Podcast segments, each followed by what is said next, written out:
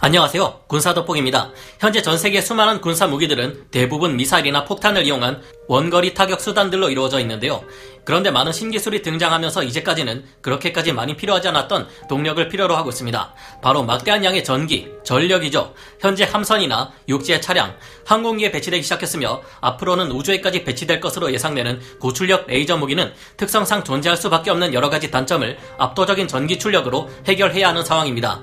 미사일 대신 포탄을 극초음속으로 발사하는 레일건 또한 막대한 전력을 필요로 하는 무기 중 하나인데요. 지금의 원자로보다 훨씬 뛰어난 발전 시스템이 등장하고 우주의 초강력 인공위성 레이저 같은 무기를 배치할 수 있다면 현재 전 세계에서 위협이 되고 있는 ICBM, SLBM 같은 탄도미사일 자체가 사라져버리게 만들 수도 있을 겁니다.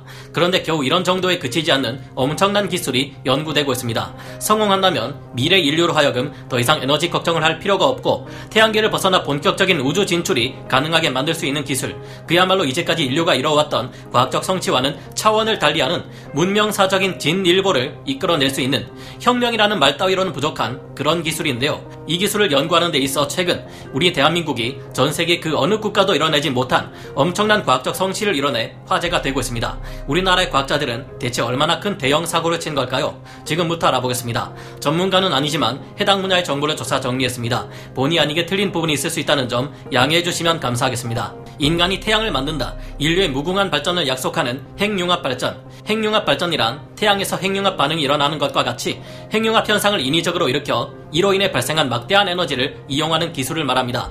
핵융합 발전을 두고 인공 태양에 비유하는 것은 이 때문인데요. 핵융합 발전은 핵 분열 발전 방식을 이용하는 기존의 원자력 발전을 한참 뛰어넘는 차세대 동력원으로서 원자력 발전과는 비교할 수 없는 강력한 장점들을 가지고 있습니다.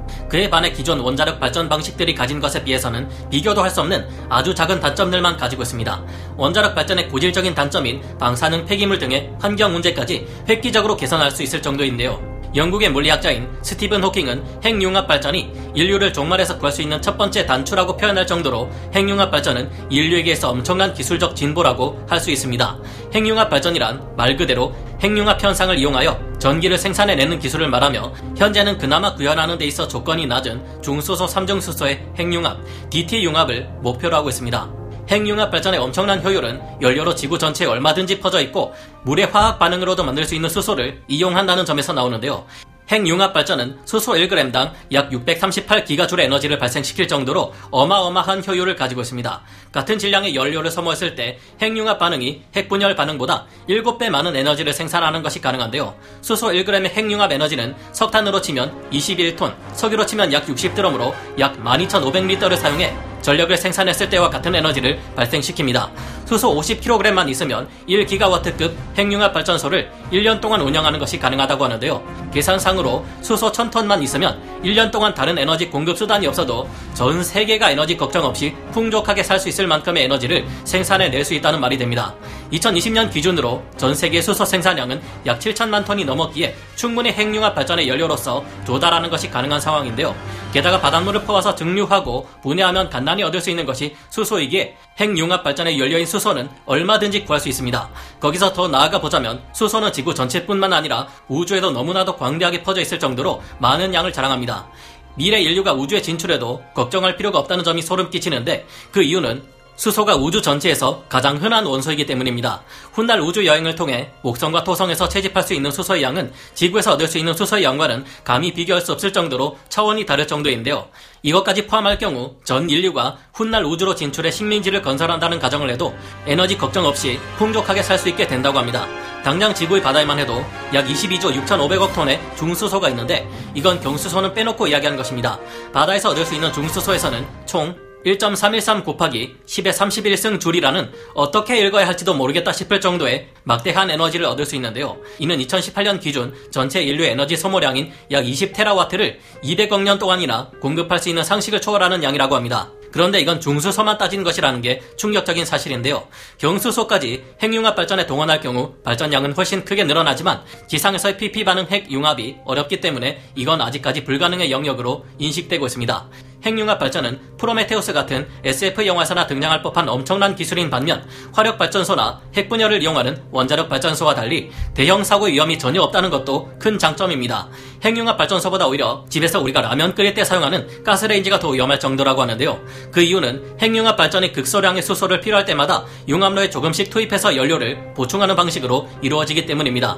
이 말은 그러니까 반응로 안에서 핵반응 제어에 문제가 생기는 큰 사고가 발생하더라도 폭발을 일으킬 만한 연료 자체가 없어서 폭발이 일어나지 않기 때문인데요. 여기서 한 가지 의문이 생깁니다. 아니 그럼 그렇게 위력적이라고 하는 게 수소 폭탄인데 아무리 연료를 적게 쓴다고 해도 수소를 연료로 쓰는 핵융합 발전 시설에서 폭발이 일어나면 큰 문제 아니냐 하는 것이죠. 수소 폭탄의 위력이 그토록 강력한 것은 순전히 금속 리튬을 사용해 순간적으로 엄청난 횟수의 핵융합 반응을 일으키기 때문입니다. 핵융합 발전에 사용되는 연료인 수소는 아주 얇은 플라즈마 상태로 반응로에 가둬지게 되는데 수소 플라즈마는 고체인 리튬과는 달리 밀도가 굉장히 낮아서 걱정할 필요가 없다고 합니다. 수소 플라즈마는 부피당 열에너지 수용량이 지극히 낮다는 말인데요. 플라즈마의 온도는 1억 도씨를 넘어설 정도로 굉장히 높지만 플라즈마가 가진 전체 열 에너지는 얼마 되지 않는다는 뜻인데 끓는 물에 비유할 수 있습니다. 우리가 100도씨에 끓는 물에는 살짝 닿기만 해도 심한 화상을 입지만 100도씨의 수증기에는 몇 초 동안 노출된다고 해도 아무런 피해가 없죠. 혹여나 핵융합 반응을 제어하는데 실패해서 플라즈마가 반응로 내벽에 부딪힌다 해도 플라즈마는 금세 식어버리며 반응로가 녹는 참사 따위는 일어나지 않는다고 합니다. 핵융합 발전소에서 발생할 수 있을 가장 큰 사고를 굳이 생각해보자면 DT 반응로가 망가져 삼중수소가 유출되는 사태인데요. 하지만 핵융합 원자로를 운용하는데 필요한 삼중수소는 수백 그램에 불과하기 때문에 이 미량의 삼중수소가 누출될 일은 거의 없다고 합니다. 만약 누출이 된다고 해도 순식간에 모양 수준 미만으로 희석되어 버려 환경에는 별 영향을 미치지 않는다고 하는데요. 거기다 삼중수소의 반감기는 12.3년에 불과하고 투과력이 약한 베타선만을 방출하기에 금전적인 손실이 있을 뿐 인체에 미치는 영향은 거의 없다고 합니다. 게다가 삼중수소 대신 연료로 헬륨3를 사용할 경우 누출 사고 위험마저 원천적으로 없앨 수 있다고 합니다. 뒤처리에 고심할 필요가 없다는 것도 핵융합 발전의 가장 큰 장점 중 하나인데요. 핵분열 반응을 이용하는 기존의 원자력 발전은 꾸준히 방사성 폐기물을 발생시켰기에 이것을 처리하는 것이 아주 골치 아픈 문제였습니다. 이후 원자력 발전에 이용되었던 주요 구조물과 부품도 영구적으로 폐기되고 격리되어야 했죠. 하지만 핵융합 발전은 꾸준히 방사성 폐기물을 발생시키지 않으며 방사능의 양도 극미량이라 문제가 되지 않습니다. 이처럼 핵융합 발전은 위험성, 환경에 미치는 영향, 효율에 있어서 혁신적일 정도로 뛰어난 신기술이기에 인류의 끝없는 발전을 위한 필수 사항으로 인식되고 있으며 미국, 유럽, 일본을 비롯해 우리나라에서도 여러 가지 형태의 핵융합 발전을 연구하고 있습니다. 또한 미국과 러시아 등 전 세계 35개국이 참여하는 국제 핵융합 실험로 ITER을 통해서도 연구되고 있습니다. 한국의 케이스타 핵융합로 세계 최고 신기록 수립. 하지만 압도적인 장점들에도 불구하고 실제 핵융합 발전을 개발하는 것은 엄청난 기술적 난이도를 가지고 있으며 현재 모든 국가의 핵융합 발전은 지지부진한 수준을 벗어나지 못하고 있는데요. 핵융합이 발생하려면 우선 초고온과 초고압 상태를 유지할 수 있어야 하는데 가장 유리한 조건인 중수소, 삼중수소 DT 반응의 경우 이에 필요한 최소 온도가 무려 1억 3,600만 켈빈, 즉 1억 3,327만 도씨입니다. 핵융합 발전을 실용화하기 위해서는 대략 5억 켈빈, 4억 9,999만 9,727도씨 이상의 이온 온도가 필요하다는데요. 문제는 이를 안정적으로 유지시키는 것이 극도로 어렵다는 점인데 핵융합 발전소를 유지하려면 1억 도씨의 초고온, 초고압 상태를 1년 내내 유지할 수 있어야 하기 때문입니다.